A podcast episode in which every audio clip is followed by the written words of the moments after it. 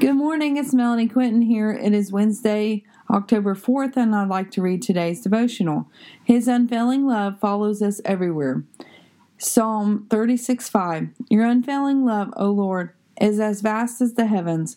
Your faithfulness reaches beyond the clouds. O Lord our God, your love is unfailing. Your love reaches across the blue skies. Your faithfulness follows us beyond the clouds.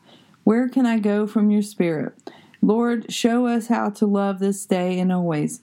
Lord, show us your will and way. Give us this day our daily manna. Give us this day your strength.